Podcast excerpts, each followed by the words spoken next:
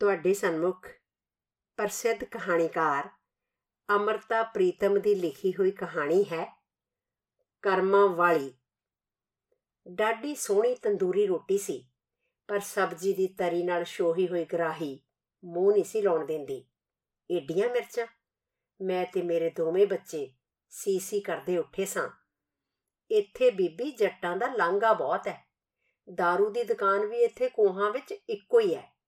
ਜੱਟ ਜਦੋਂ ਘੁੱਟ ਪੀ ਲੈਂਦੇ ਨੇ ਫਿਰ ਵਾਵਾ ਮਿਰਚਾਂ ਵਾਲਾ ਸਲੂਣਾ ਮੰਗਦੇ ਨੇ ਤੰਦੂਰ ਵਾਲਾ ਆਖਦਾ ਪਿਆ ਸੀ ਇੱਥੇ ਜੱਟ दारू ਆਹੋ ਬੀਬੀ ਘੁੱਟ दारू ਤਾਂ ਸਾਰੇ ਹੀ ਪੀਂਦੇ ਨੇ ਪਰ ਜਦੋਂ ਕੋਈ ਬੰਦਾ ਛੰਦਾ ਮਾਰ ਆਉਣ ਉਦੋਂ ਜ਼ਰਾ ਬਹੁਤੀ ਹੋਈ ਪੀ ਜਾਂਦੇ ਨੇ ਇੱਥੇ ਇਹੋ ਜਿਹੀਆਂ ਵਾਰਦਾਤਾਂ ਅਜੇ ਤਾਂ ਪਰਸੋਂ ਚੌਥੇ 5-6 ਜਣੇ ਆ ਗਏ ਇੱਕ ਬੰਦਾ ਮਾਰ ਕੇ ਆਏ ਸਨ ਬਾਵਾ ਚੜੀ ਹੋਈ ਲੱਗੇ ਖਰੂਦ ਪਾਉਣ ਉਹ ਵੇਖਾਂ ਮੇਰੀਆਂ ਦੋ ਤਿੰਨ ਕੁਰਸੀਆਂ ਟੁੱਟੀਆਂ ਪਈਆਂ ਨੇ ਅਜੇ ਤਾਂ ਰੱਬ ਭਲਾ ਕਰੇ ਪੁਲਿਸ ਵਾਲਿਆਂ ਦਾ ਉਹ ਛੇਤੀਆਂ ਹੀ ਫੜ ਕੇ ਲੈ ਗਿਆ ਉਹਨਾਂ ਨੂੰ ਨਹੀਂ ਤੇ ਖੋਰੇ ਮੇਰੇ ਚੁੱਲ੍ਹੇ ਦੀਆਂ ਇੱਟਾਂ ਵੀ ਨਹੀਂ ਸਨ ਲੱਭਣੀਆਂ ਪਰ ਖੱਟੀ ਵੀ ਤੇ ਅਸੀਂ ਉਹਨਾਂ ਦੀ ਹੀ ਖਾਣੇ ਆ ਕੁਸ਼ਲਿਆ ਨਦੀ ਵੇਖਣ ਦਾ ਸ਼ੌਂਕ ਮੈਨੂੰ ਉਸ ਦਿਨ ਚੰਡੀਗੜ੍ਹੋਂ ਫੇਰ ਇੱਕ ਪਿੰਡ ਵਿੱਚ ਲੈ ਗਿਆ ਸੀ ਪਰ ਮਿਰਚਾਂ ਤੋਂ ਤੁਰਦੀ ਗੱਲ दारू ਉੱਤੇ ਪਹੁੰਚ ਗਈ ਤੇ दारू ਤੋਂ ਖੂਨ ਖਰਾਬੇ ਉੱਤੇ।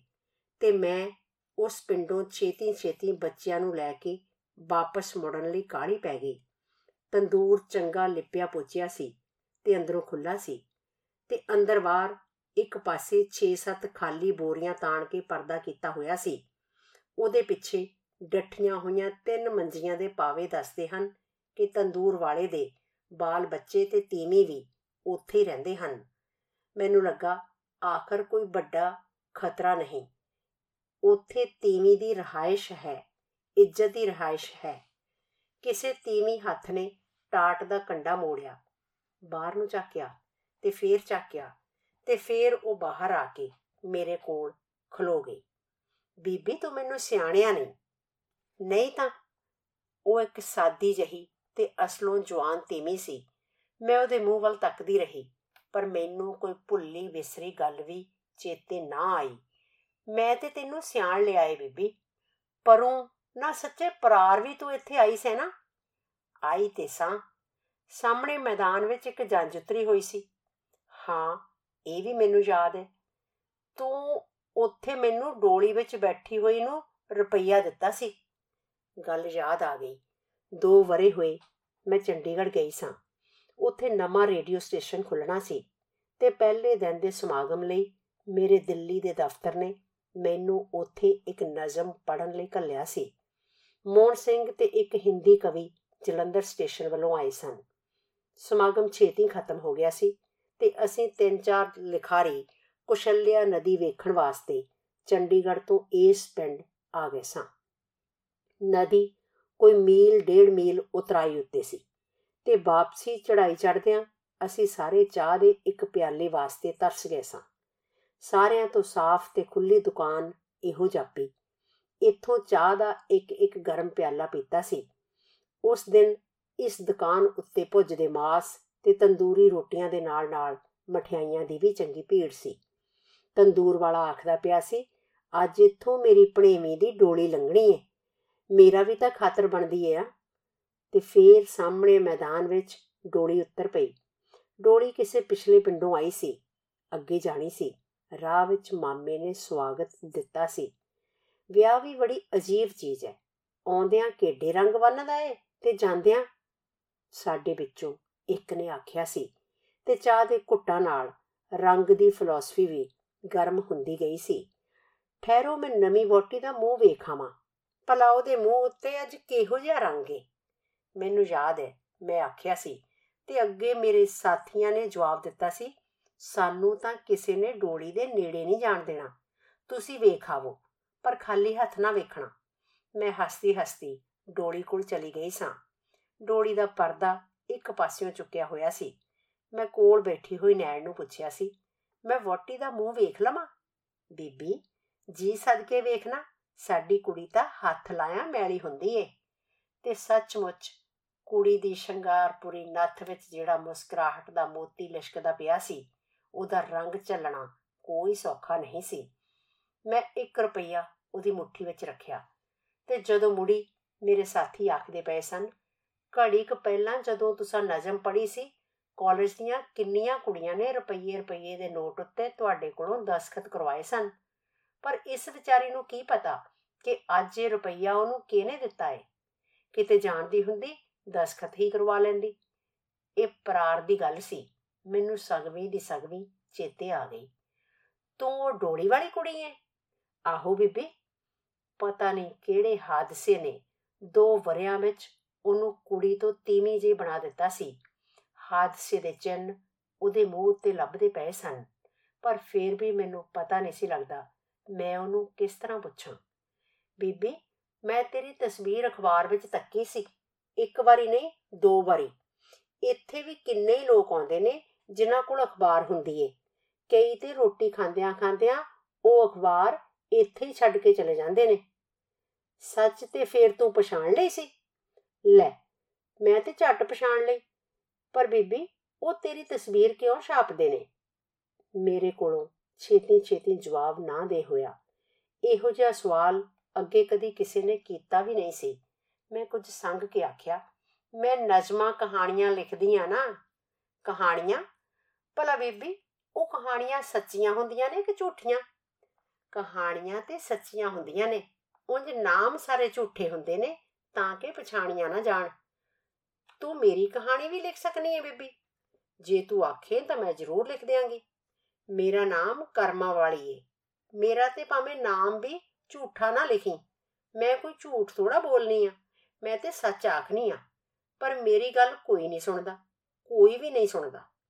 ਉਹ ਮੇਰਾ ਹੱਥ ਫੜ ਕੇ ਮੈਨੂੰ ਟਾਟ ਦੇ ਪਿੱਛੇ ਡੱਠੀ ਹੋਈ ਮੰਜੀ ਉੱਤੇ ਲੈ ਗਈ। ਜਦੋਂ ਮੇਰਾ ਵਿਆਹ ਹੋਣਾ ਸੀ ਨਾ, ਮੇਰੇ ਸਹੁਰਿਆਂ ਦੋ ਜਾਣੀਆਂ ਮੇਰਾ ਮੇਚਾ ਲੈਣ ਆਈਆਂ। ਉਹਨਾਂ ਵਿੱਚ ਇੱਕ ਕੁੜੀ ਮੇਰੇ ਹਾਣ ਦੀ ਸੀ, ਅਸਲੋਂ ਮੇਰੇ ਚਿੱਟੀ। ਉਹ ਦੂਰ ਨੇੜਿਓਂ ਮੇਰੀ ਨਨਾਣ ਲੱਗਦੀ ਸੀ। ਮੇਰਾ ਝੱਗਾ ਸੁੱਥਣ ਮਿਣ ਕੇ ਆਖਣ ਲੱਗੀ, ਨਿਰਾ ਮੇਰਾ ਹੀ ਮੇਚਾ ਏ। ਭਾਬੀ ਤੂੰ ਫਿਕਰ ਨਾ ਕਰ, ਜਿਹੜੇ ਕੱਪੜੇ ਸੀਵਾਂਗੀ ਤੈਨੂੰ ਡਾਡੇ ਪੂਰੇ ਆਉਣਗੇ। ਤੇ ਸੱਚੀ ਮੁੱਚੀ ਬਰੀ ਦੇ ਜਿੰਨੇ ਵੀ ਕੱਪੜੇ ਸਨ, ਮੈਨੂੰ ਡਾਡੇ ਸੋਹਣੇ ਪੂਰੇ ਆਉਂਦੇ ਸਨ। ਉਹੀਓ ਨਨਾਣ ਮੇਰੇ ਕੋਲ ਕਿੰਨੇ ਮਹੀਨੇ ਰਹੀ ਤੇ ਪਿੱਛੋਂ ਵੀ ਮੇਰਾ ਜਿਹੜਾ ਕੱਪੜਾ ਬਣਦਾ ਸੀ, ਉਹੀਓ ਸੀਂਦੀ ਸੀ। ਮੇਰੇ ਮਲਾਰ ਵੀ ਬੜੇ ਕਰਦੀ ਸੀ। ਭਾਬੀ ਭਾਵੇਂ 2 ਮਹੀਨੇ ਆਵਾਂ ਤੇ ਭਾਵੇਂ 6 ਮਹੀਨੇ, ਪਰ ਤੂੰ ਕਿਸੇ ਹੋਰ ਕੋਲੋਂ ਕੱਪੜਾ ਨਾ ਸਵਾਈ। ਮੈਨੂੰ ਵੀ ਉਹ ਬੜੀ ਚੰਗੀ ਲੱਗਦੀ ਸੀ। ਮੇਰਾ ਜਿਹੜਾ ਕੱਪੜਾ ਸਿਉਂਦੀ ਸੀ, ਪਹਿਲੋਂ ਆਪ ਪਾ ਕੇ ਵੇਖਦੀ ਸੀ। ਆਖਦੀ ਸੀ, ਤੇਰਾ ਮੇਰਾ ਇੱਕੋ ਮੇਚਾ ਏ। ਵੇਖ, ਮੈਨੂੰ ਕਿਹਾ ਪੂਰਾ ਏ। ਤੈਨੂੰ ਵੀ ਡਾਡਾ ਪੂਰਾ ਆਵੇਗਾ। ਤੇ ਉਹ ਸਾਰੇ ਕੱਪੜੇ ਪਾਉਣ ਲੱਗਿਆ। ਮੇਰੇ ਮਨ ਵਿੱਚ ਆਉਂਦਾ ਹੁੰਦਾ ਸੀ, ਕੱਪੜੇ ਭਾਵੇਂ ਨਵੇਂ ਨੇ, ਪਰ ਹੈਨ ਤੇ ਉਹਦਾ ਉਤਾਰ ਹੀ ਨਾ। ਰੱਸੀ ਨਾਲ ਟੰਗੇ ਹੋਏ ਟਾਟ ਦਾ ਪਰਦਾ ਸੀ। ਵਾਣ ਦੀ ਢਿੱਲੀ ਜਿਹੀ ਮੰਜੀ ਸੀ। ਖੇਸ ਵੀ ਅੱਧੋ ਰਾਣਾ ਸੀ। ਕੁੜੀ ਅਲੜ ਤੇ ਅਨਪੜ ਸੀ। ਪਰ ਇਹ ਖਿਆਲ, ਏਡਾ ਨਾਜ਼ੁਕ, ਏਡਾ ਕੂੜਾ, ਮੈਂ ਤਰਬਕ ਗਈ। ਪਰ ਬੀਬੀ, ਮੈਂ ਆਪਣੇ ਮਨ ਦੀ ਗੱਲ ਉਹਨੂੰ ਕਦੇ ਨਾ ਆਖੀ। ਮਤਾਂ ਵਿਚਾਰੀ ਦਾ ਜੀ ਬੁਰਾ ਹੋ ਜਾਵੇ। ਫੇਰ, ਫਿਰ ਮੈਨੂੰ ਕੋਈ ਵਰੇ ਡੇਢ ਵਰੇ ਪਿੱਛੋਂ ਪਤਾ ਲੱਗਾ, ਵਿੱਚੋਂ ਹੀ ਕਿਸੇ ਨੇ ਦੱਸ ਦਿੱਤਾ। ਉਹਦੀਆਂ ਤੇ ਮੇਰੇ ਘਰ ਵਾਲੇ ਦੀਆਂ ਲੱਗੀਆਂ ਹੋਈਆਂ ਸਨ। ਇਹ ਉਹਦਾ ਦਾਦੇ ਪੁੱਤਰੋਂ ਭਰਾ ਲੱਗਦਾ ਸੀ। ਪਰ ਇੱਕ ਉਹਦੇ ਸਕੇ ਭਰਾ ਨੂੰ ਇਸ ਗੱਲੋਂ ਬੜੀ ਕੌੜ ਚੜਦੀ ਸੀ। ਉਹ ਤੇ ਇੱਕ ਵਾਰੀ ਆਪਣੀ ਭੈਣ ਦੀ ਗਰਦਨ ਲਾ ਦੇਣ ਲੱਗਾ ਸੀ। ਕਿਸੇ ਨੇ ਮੈਨੂੰ ਇਹ ਵੀ ਦੱਸਿਆ ਕਿ ਘੋੜੀ ਵੇਲੇ ਉਹ ਭੈਣ ਦੇ ਸਾਕੋਂ ਜਦੋਂ ਵਾਂਗ ਗੁੰਦਣ ਲੱਗੀ, ਵਾਂਗ ਗੁੰਦਦੀ ਗੁੰਦਦੀ ਨੂੰ ਗਸ਼ੀ ਆ ਗਈ ਸੀ। ਅਥਰੂਆਂ ਨਾਲ ਭਿੱਜੀ ਹੋਈ ਕਰਮਾ ਵਾਲੀ ਨੇ ਮੇਰਾ ਹੱਥ ਫੜ ਲਿਆ। ਬੀਬੀ, ਤੂੰ ਮੇਰੇ ਮਨ ਦੀ ਗੱਲ ਸਮਝ ਲੈ। ਮੇਰੇ ਕੋਲੋਂ ਉਤਾਰ ਨਹੀਂ ਪਾਇਆ ਜਾਂਦਾ। ਮੇਰੀਆਂ ਗੋਟਿਆਂ ਤੇ ਕਿਨਾਰੀਆਂ ਵਾਲੀਆਂ ਸੁੱਥਣਾ, ਮੇਰੀਆਂ ਤਾਰਿਆਂ ਵਾਲੀਆਂ ਚੁੰਨੀਆਂ ਤੇ ਮੇਰੇ ਸਿਲਮਿਆਂ ਵਾਲੇ ਝੱਗੇ ਸਾਰੇ ਹੀ ਉਸ ਦਾ ਉਤਾਰ ਸਨ ਤੇ ਮੇਰੇ ਕੱਪੜਿਆਂ ਵਾਂਗ ਮੇਰਾ ਘਰ ਵਾਲਾ ਵੀ। ਕਰਮਾਂ ਵਾਲੀ ਦੇ ਬੋਲਾਂ ਅੱਗੇ ਮੇਰੀ ਕਲਮ ਨਿਉ ਗਈ। ਕਿਹੜੇ ਲਿਖਾਰੀ ਨੇ ਇਹੋ ਜਿਹਾ ਫਿਕਰਾ ਲਿਖ ਦੇਣਾ ਸੀ? ਹੁਣ ਬੀਬੀ, ਮੈਂ ਉਹ ਸਾਰੇ ਕੱਪੜੇ ਲਾ ਆਈ ਆ, ਆਪਣਾ ਘਰ ਵਾਲਾ ਵੀ। ਇੱਥੇ ਮਾਮੇ ਮਾਮੀ ਕੋਲ ਆ ਗਈ ਆ। ਇਹਨਾਂ ਦਾ ਘਰ ਪੋਚਣੀ ਆ, ਮੇਜ਼ ਧੋਣੀ ਆ ਤੇ ਮੈਂ ਇੱਕ ਮਸ਼ੀਨ ਵੀ ਰੱਖੀ ਹੋਈ ਏ। ਚਾਰ ਕੱਪੜੇ ਸਿਉ ਲੈਣੀ ਆ, ਰੋਟੀ ਖਾ ਲੈਣੀ ਆ। ਭਾਵੇਂ ਖੱਦਰ ਦਾ ਜੁੜੇ ਤੇ ਭਾਵੇਂ ਲੱਠੇ ਦਾ, ਮੈਂ ਕਿਸੇ ਦਾ ਉਤਾਰ ਨਹੀਂ ਪਾਉਂਦੀ। ਮੇਰਾ ਮਾਮਾ ਸੁਲਾ ਕਰਾਉਣ ਨੂੰ ਫਿਰਦਾ ਸੀ। ਮੇਰੇ ਮਨ ਦੀ ਗੱਲ ਨਹੀਂ ਸਮਝਦਾ। ਮੈਂ ਜਿਸ ਤਰ੍ਹਾਂ ਵੀ ਜਿਉਣੀ ਪਈ ਆ, ਇਸੇ ਤਰ੍ਹਾਂ ਜਿਉ ਲਾਂਗੀ। ਹੋਰ ਕੁਝ ਨਹੀਂ ਮੰਗਦੀ। ਤੂੰ ਸਿਰਫ ਇੱਕ ਵਾਰ ਮੇਰੇ ਮਨ ਦੀ ਗੱਲ ਲਿਖ ਦੇ। ਕਰਮਾਂ ਵਾਲੀ ਦੇ ਜਿਹੜੇ ਪਿੰਡੇ ਨਾਲ ਕਹਾਣੀ ਵਾਪਰੀ ਸੀ ਉਹਨੂੰ ਮੈਂ ਇੱਕ ਵਾਰ ਆਪਣੀਆਂ ਬਾਹਾਂ ਵਿੱਚ ਘੁੱਟਿਆ ਜਾਪਿਆ ਕਿੱਡਾ ਨਰੋਆ ਪਿੰਡਾ ਹੈ ਕਿੱਡਾ ਨਰੋਆ ਮਨ ਇਹ ਦੁਆਲਾ ਜਿੱਥੇ ਮੈਂ ਘੜੀ ਕੋ ਪਹਿਲਾਂ ਮਿਰਚਾਂ ਤੇ दारू ਉੱਤੇ ਤੇ दारू ਤੋਂ ਖੂਨ ਖਰਾਬੇ ਉੱਤੇ ਪਹੁੰਚਦੀ ਗੱਲ ਤੋਂ ਘਬਰਾ ਗਈ ਸਾਂ ਉੱਥੇ ਕਰਮਾਂ ਵਾਲੀ ਕਿੱਡੀਆਂ ਦਲੇਰੀਆਂ ਨਾਲ ਜਿਉਂਦੀ ਪਈ ਹੈ ਬਾਹਰੋਂ ਸੜਕ ਉੱਤੋਂ ਸ਼ਿਮਲੇ ਵੱਲੋਂ ਆਉਂਦੀਆਂ ਮੋਟਰਾਂ ਲੰਘਦੀਆਂ ਹਨ ਤੇ ਜਿਨ੍ਹਾਂ ਦੀਆਂ ਸਵਾਰੀਆਂ ਰੇਸ਼ਮੀ ਕੱਪੜਿਆਂ ਵਿੱਚ ਬਲੇਟੀਆਂ ਹੋਈਆਂ। ਕਈ ਵਾਰ ਪਲਕ ਇਸ ਦੁਕਾਨ ਉੱਤੇ ਚਾਹ ਦੇ ਪਿਆਲੇ ਲਈ ਖਲੋ ਜਾਂਦੀਆਂ ਹਨ ਜਾਂ ਸਿਗਰਟ ਦੀ ਡੱਬੀ ਲਈ ਜਾਂ ਗਰਮ ਤੰਦੂਰੀ ਰੋਟੀ ਲਈ। ਉਹ ਜਿਨ੍ਹਾਂ ਦੇ ਗਲ ਪਏ ਰੇਸ਼ਮੀ ਕੱਪੜੇ ਪਤਾ ਨਹੀਂ ਕਿਹਦਾ ਕਿਹਦਾ ਉਤਾਰ ਹੁੰਦੇ ਹਨ ਤੇ ਕਰਮਾਂ ਵਾਲੀ ਉਹਨਾਂ ਦੇ ਮੇਜ਼ ਪਹੁੰਚਦੀ ਹੈ, ਕੁਰਸੀਆਂ ਝਾੜਦੀ ਹੈ। ਉਹ ਕਰਮਾਂ ਵਾਲੀ ਜਿਹਨੇ ਖੱਦਰ ਦੀ ਕਮੀਜ਼ ਪਾਈ ਹੋਈ ਹੈ, ਜਿਹੜੀ ਆਪਣੇ ਪਿੰਡੇ ਉੱਤੇ ਕਿਸੇ ਦਾ ਉਤਾਰ ਨਹੀਂ ਪਾ ਸਕਦੀ। ਬੀਬੀ, ਮੈਂ ਤੇਰਾ ਉਹ ਰੁਪਈਆ ਸਾਂਭ ਕੇ ਰੱਖਿਆ ਹੋਇਆ ਏ। ਸੱਚਮੁੱਚ ਹੁਣ ਤੀਕ? ਆਹੋ ਬੀਬੀ, ਉਹ ਰੁਪਈਆ ਮੈਂ ਉਸ ਵੇਲੇ ਆਪਣੀ ਨੈਣ ਨੂੰ ਫੜਾ ਦਿੱਤਾ ਸੀ ਤੇ ਫੇਰ ਉਸ ਤੋਂ ਦੂਸਰੇ ਭਲਕ ਦੀ ਉਹ ਗੱਲ ਹੈ ਜਦੋਂ ਮੈਂ ਤੇਰੀ ਤਸਵੀਰ ਤੱਕੀ ਸੀ। ਮੈਂ ਨੈਣ ਕੋਲੋਂ ਉਹ ਰੁਪਈਆ ਲੈ ਕੇ ਸਾਂਭ ਲਿਆ ਸੀ। ਤੂੰ ਬੀਬੀ ਮੈਨੂੰ ਉਸ ਰੁਪਈਏ ਦੇ ਨੋਟ ਉੱਤੇ ਆਪਣਾ ਨਾਮ ਲਿਖ ਦੇ। ਫਿਰ ਤੂੰ ਜਦੋਂ ਮੇਰੀ ਕਹਾਣੀ ਲਿਖੇਂਗੀ, ਮੈਨੂੰ ਜ਼ਰੂਰ ਭੇਜੀ। ਮੈਂ ਗੁਰਮੁਖੀ ਅੱਖਰ ਚੰਗੀ ਤਰ੍ਹਾਂ ਉਠਾ ਲੈਣੀ ਆ ਤੂੰ ਗੁਰਮੁਖੀ ਵਿੱਚ ਲਿਖੀ ਬੀਬੀ। ਤੇ ਕਰਮਾ ਵਾਲੀ ਨੇ ਉੱਠ ਕੇ ਮੰਜੀ ਹੇਠਾਂ ਧਰਿਆ ਹੋਇਆ ਟਰੰਕ ਖੋਲਿਆ ਟਰੰਕ ਵਿੱਚ ਇੱਕ ਲੱਕੜ ਦੀ ਸੰਦੂਕੜੀ ਸੀ। ਉਹਨੇ ਰੁਪਈਏ ਦਾ ਤੈਅ ਕੀਤਾ ਹੋਇਆ ਨੋਟ ਖੋਲਿਆ ਮੈਂ ਆਪਣਾ ਨਾਮ ਲਿਖ ਦੇਣੀ ਆ ਕਰਮਾ ਵਾਲੀਏ। ਮੈਂ ਖੋਰੇ ਕਈਆਂ ਕੁੜੀਆਂ ਦੇ ਨੋਟਾਂ ਉੱਤੇ ਆਪਣਾ ਨਾਮ ਲਿਖਿਆ ਹੋਵੇਗਾ, ਪਰ ਅੱਜ ਮੇਰਾ ਜੀ ਕਰਦਾ ਏ, ਤੂੰ ਮੇਰੇ ਇੱਕ ਨੋਟ ਉੱਤੇ ਆਪਣਾ ਨਾਮ ਲਿਖ ਦੇ। ਕਹਾਣੀ ਲਿਖਣ ਵਾਲਾ ਵੱਡਾ ਨਹੀਂ ਹੁੰਦਾ, ਵੱਡਾ ਉਹ ਵੈ ਜਿਨੇ ਕਹਾਣੀ ਆਪਣੇ ਪਿੰਡੇ ਉੱਤੇ ਝੱਲੀ ਏ। ਮੈਨੂੰ ਚੰਗੀ ਤਰ੍ਹਾਂ ਲਿਖਣਾ ਨਹੀਂ ਆਉਂਦਾ। ਕਰਮਾਂ ਵਾਲੀ ਸੰਗ ਗਈ ਤੇ ਫੇਰ ਕਹਿਣ ਲੱਗੀ, ਤੂੰ ਮੇਰਾ ਨਾਂ ਕਹਾਣੀ ਵਿੱਚ ਜ਼ਰੂਰ ਲਿਖੀ। ਹਾਂ, ਮੈਂ ਉਹੀ ਨਾਂ ਤੇਰੇ ਹੱਥਾਂ ਦਾ ਲਿਖਿਆ ਹੋਇਆ ਤੇਰਾ ਨਾਂ, ਆਪਣੀ ਕਹਾਣੀ ਦਾ ਨਾਮ ਰੱਖਾਂਗੀ। ਮੈਂ ਬਟੂਏ ਵਿੱਚੋਂ ਨੋਟ ਵੀ ਕੱਢ ਲਿਆ ਤੇ ਕਲਮ ਵੀ। ਕਰਮਾ ਵਾਲੀਏ, ਅੱਜ ਤੇਰੀ ਕਹਾਣੀ ਲਿਖ ਰਹੀ ਹਾਂ। ਉਹੀ ਰੁਪਈਏ ਦੇ ਨੋਟ ਉੱਤੇ ਲਿਖਿਆ ਹੋਇਆ ਤੇਰਾ ਨਾਮ, ਅੱਜ ਇਸ ਕਹਾਣੀ ਦੇ ਮੱਥੇ ਉੱਤੇ ਸੁੱਚੀ ਬਿੰਦੀ ਵਾਂਗ ਲੱਗਾ ਹੋਇਆ ਹੈ। ਇਸ ਕਹਾਣੀ ਨੇ ਤੇਰਾ ਕੁਝ ਨਹੀਂ ਸਵਾਰ ਸਕਣਾ, ਪਰ ਇਹ ਭਰੋਸਾ ਰੱਖੀ, ਉਹ ਦਿਲ ਵੀ ਇਸ ਤੇਰੀ ਬਿੰਦੀ ਨੂੰ ਪ੍ਰਣਾਮ ਕਰਦੇ ਨੇ, ਜਿਨ੍ਹਾਂ ਦੇ ਆਪਣੇ ਖੂਨ ਦਾ ਰੰਗ ਇਸ ਤੇਰੀ ਬਿੰਦੀ ਦੇ ਰੰਗ ਨਾਲ ਰਲਦਾ ਏ। ਤੇ ਉਹ ਮੱਥੇ ਵੀ ਇੱਕ ਸ਼ਰਮਿੰਦਗੀ ਨਾਲ ਇਹਦੇ ਅੱਗੇ ਝੁਕਦੇ ਨੇ, ਜਿਨ੍ਹਾਂ ਨੇ ਆਪਣੇ ਗਲਾਂ ਵਿੱਚ ਪਤਾ ਨਹੀਂ ਕਿਹਦੇ ਕਿਹਦੇ ਉਤਾਰ ਪਾਏ ਹੋਏ ਨੇ।